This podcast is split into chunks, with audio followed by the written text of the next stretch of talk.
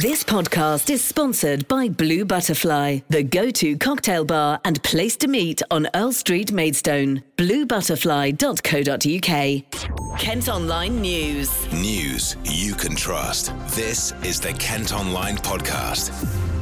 Hello and happy Friday. Thanks for downloading today's podcast. I'm Jamie Long. It's the 8th of October. And first today, it's feared tap water in thousands of homes in Kent and Surrey could be contaminated by E. coli. SES Water Company are investigating the problem with the deadly bacteria. Our reporter Oliver Kemp joins me now, and it seems quite a large number of postcodes could potentially be affected, Ollie. Yeah, that's right, Jamie. As you say, there's a lot of postcode areas that are affected. I mean, a total of 443, which seems pretty staggering. But that's that's in Kent and also in neighbouring Surrey as well. So mainly in Kent, it's people in the TN8 area of Edenbridge near Sevenoaks and the TN16 area of Tunbridge Wells. Um, but obviously, 443 affected postcodes is, is certainly a lot. Uh, the thing is about E. coli is people do need to be concerned about it because it, it's a bacteria that's not harmful if it stays in in the gut, but it can cause quite big problems if it finds vulnerable areas of the body, something like an open wound, for example. Um, so, and some people are considered more at risk as well. So, people including the elderly, people suffering with dehydration or with prostate problems, kidney stones. So, that there are a number of people who, who definitely need to be extra careful with something like a potential E. coli contamination. And officials have been giving out advice to customers as well, haven't they? What can people do if they're concerned about it?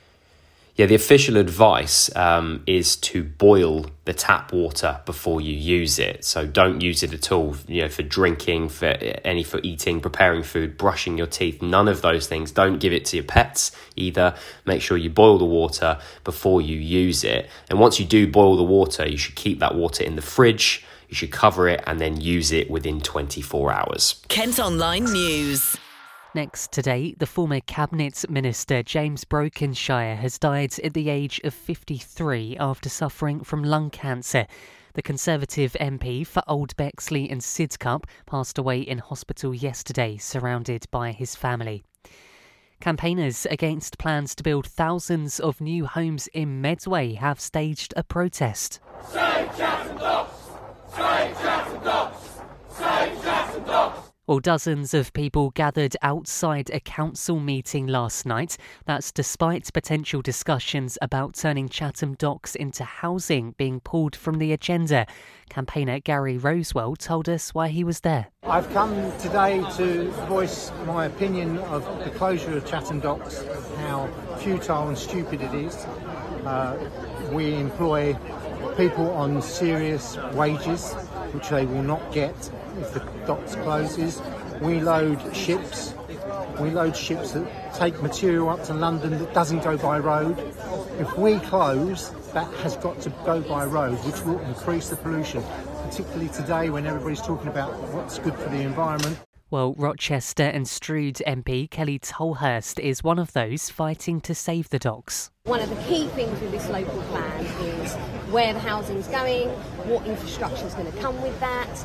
We haven't really had a debate about where the housing's uh, to go. We've just been told that they're going to displace a load of jobs to build some flats, and we're going to build houses on what was a gifted piece of land to the local community um, as an open space which is going to be built on. You know, these are decisions that are being uh, made by the council, and we're here to show opposition to that. In reference to a debate that I had a couple of weeks ago about the docks, the minister was very clear that the standard methodology formulates the housing target that is set by government, but it is down to local authorities to assess their local needs and come up with the arguments as to where they want to build, uh, build on and where they don't want to build on. So, you know, a lot of this does rest within the hands of Medway Council. Elsewhere today, a former Kent PE teacher has gone on trial accused of grooming and abusing a pupil. A court said Carly Deer, who used to work at Maidstone Grammar School for Girls, gave the girls sweets and provided extra support before attacking her in changing rooms and persuading the victim to come to her house. The 46 year old, who now lives in Thatcham in Berkshire, has pleaded not guilty to seven charges. A Canterbury man who sexually assaulted a woman he met at a nightclub in Margate has been jailed. A court said Kieran Champion plied her with alcohol and lured her to a property where he attacked her. The 28 year old from Merchants Way has been locked up for six years. Kent Online News. Now, a Kent homelessness charity has told the Kent Online podcast that thousands of households in the county are in danger of becoming homeless this winter. Porchlight has made the warning ahead of World Homelessness Day on Sunday. Our reporter Oliver Kemp has been speaking to Chris Thomas from the charity autumn and winter is a really dangerous time to be homeless. But this year we are particularly worried. We estimate that there are over 9,300 households in Kent who are at risk of becoming homeless. That's on top of the people who are already homeless in the county. Um, the reason for this is people have lost jobs during the pandemic, they've seen their income go down, and now all the government support that was there for them so the furlough scheme, increased uh, universal credit payments, um, the ban on evictions all this sort of stuff is ending and it's putting them in a really dangerous position. And then you add into the mix the fact that um, energy bills are going up and, and people are really going to struggle to uh, keep a roof over their heads. And that that no, that figure, that estimate, nine thousand three hundred households, is that in com- compared to the estimates you've made in previous years? Is that much higher than before, or is it about on par? Yeah, no, it's, it's way, way higher. Um, I don't have the specific figures to hand, but it's going to, if it's not tackled soon by the government, it's going to mean a really, really sharp rise in homelessness. And that's not just in Kent, of course, that will happen across the country. And, and thinking about the things that the government could put in place, um, um, what is is Porchlight calling for anything specific? Are there any kind of ideas that you guys have? Do you think that if this was in place, then this, these people might be less at risk, or these households might be less at risk? Well, we would have liked to have seen, for example, the, the increased universal credit payments. They shouldn't have been cut. Um, things like that really do help struggling families obviously now that's happened people are, are in a really bad uh, situation. So what we need to happen now is uh, you know if the government can get some kind of extra support to struggling families it really needs to do so. We also need uh, proper funding for for councils who work with with people who are going to become homeless uh, charities like porchlight who are there to support people and just better funding for all these sort of safety nets that should exist to stop people um, falling through the cracks and ending up on the streets. The Kent Online Podcast with Blue Butterfly, Earl Street, Maidstone. Now, campaigners are repeating their demands for Southern Water to take urgent action to tackle pollution. There's been more than 20 separate sewage water releases in the Canterbury district in the past week, with fears sea swimmers are falling ill. While campaign group SOS Whitstable are holding a protest in Tankerton tomorrow afternoon. I'm joined on the Kent Online podcast by its founding member, Sally Burt Jones. Thanks ever so much for joining joining me. So, what do you make of the recent sewage releases in the area? I think one of our members used the word endless um, earlier on this week. It does just feel, I'd say, relentless. Um, we message each other when we see that you know it's raining to say that there's probably now going to be a release, and that's going to be two or three days before we feel safe to swim again. So it's disappointing. Um, the sea is a mental and physical health lifeline for so many people in our community. Um, you know, a lot of people live specifically here because of the sea, uh, myself included. It feels like at the moment the number of releases and the amount of, of untreated sewage or the CSOs um, are, that are going out into the sea is, is the number is just increasing. So, in that case, then, do you think that Southern Water are taking it seriously enough at all? Well, we certainly hope after the protest on Saturday that they'll be taking it a little bit more seriously than perhaps they might have done previously um, a lot more people are talking about the issues and are a lot more aware of them. I think now um, there is a reporting system on the Southern Water website. Uh, which lets you know when there are releases and for how long, but there's no information there about what's been released um, and no guidance as to whether or not it's safe to swim. So that's what we're looking for in the short term. Um, and in the long term, you know, we, we're campaigning to try and stop any release of, of you know, untreated sewage into the sea. Um, it's disgusting apart from anything else. Um, it's ruining marine life. It's harming local businesses. It's, you know, hurting the community. So it has to stop. Um, Southern Water make a lot of money. Um, I think it's their responsibility to come up with some solutions for change and quickly. And you mentioned as well people using this sea, swimming in the sea, in fact, and you've had some reports that some people are falling ill. Yes, including uh, one of our own members who was recently sick with a stomach bug after going into the water. I mean, we're collecting information at the moment from the wider community. So, um, our Wild Sea Swimming Group has around 850 to 900 people, I think, inside. Um, it, and we have around six or seven people so far that have come forward in the last 24 hours to say that they've been sick after swimming in the sea.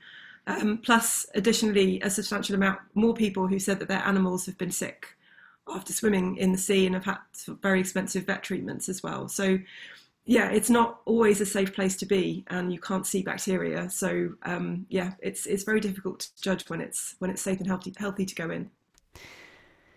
Sally Burt Jones from SOS Whitstable there. They're holding a protest in Tankerton tomorrow. Well, Southern Waters say they're taking a pioneering approach and supports calls to end releases into the sea during heavy rainfall. You can read more at kentonline.co.uk. Kent Online News. Now, the Kent based head of the Petrol Retailers Association has called for an independent inquiry into the fuel crisis amid ongoing shortages. Industry leaders say recovery has been too slow as the military continues to be called upon to plug gaps in available drivers and deliver to forecourts across the county.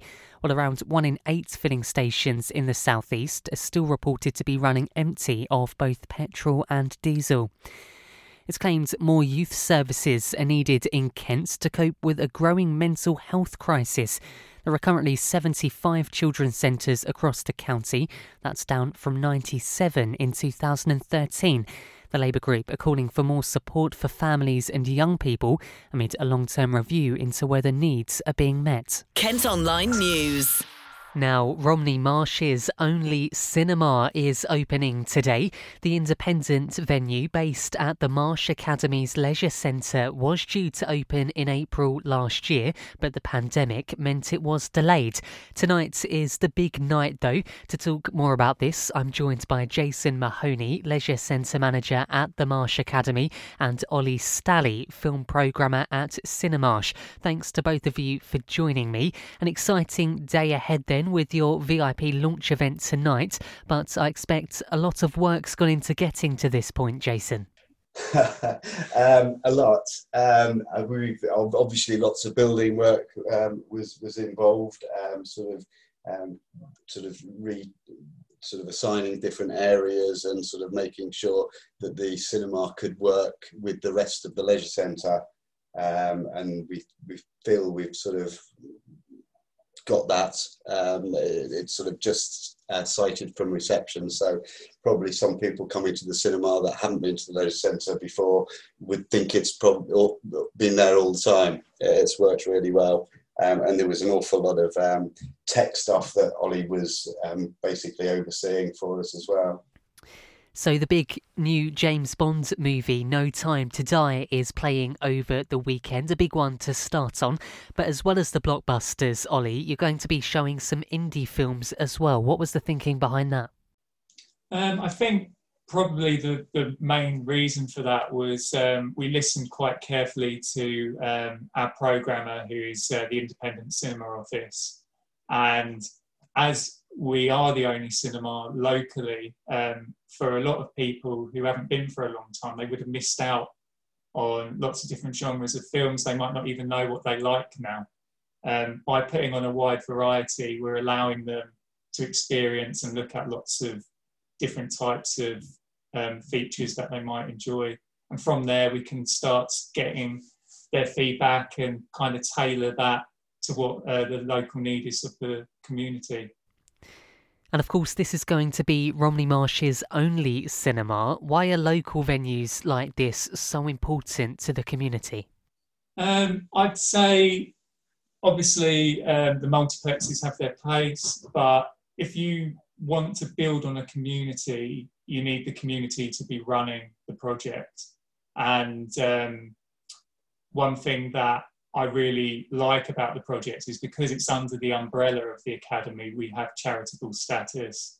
And what that allows us to do is put um, the, the revenue we make um, from the project back into job uh, retention and creation, and future resources and future projects.